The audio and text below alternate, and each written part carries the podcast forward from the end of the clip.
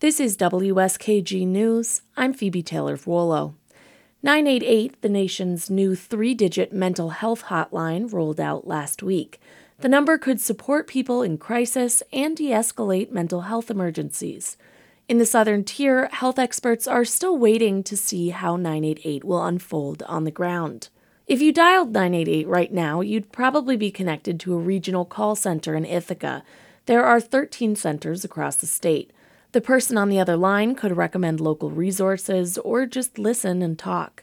The hotline could prevent people in crisis from coming into contact with police or ending up hospitalized, but it's hard to tell how many calls these centers will get now that 988's rolled out and whether they'll be ready.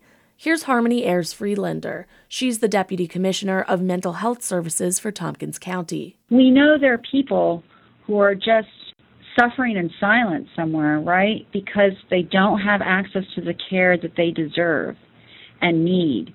And when we start to create this access, is it going to be like this rush or is it going to be a slow trickle and no one knows the answer? Call centers like the one in Ithaca will have to coordinate referrals, making sure if someone calls from Elmira, they get resources in Elmira.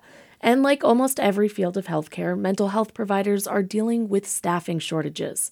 Nancy Williams is Broome County's Commissioner of Social Services and Community Mental Health. You don't want people to not be calling the numbers they're used to if this isn't ready to go.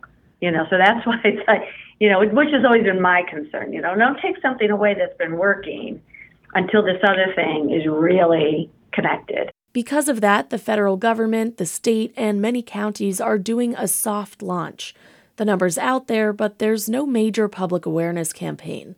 In Vestal, I'm Phoebe Taylor Vuolo, WSKG News.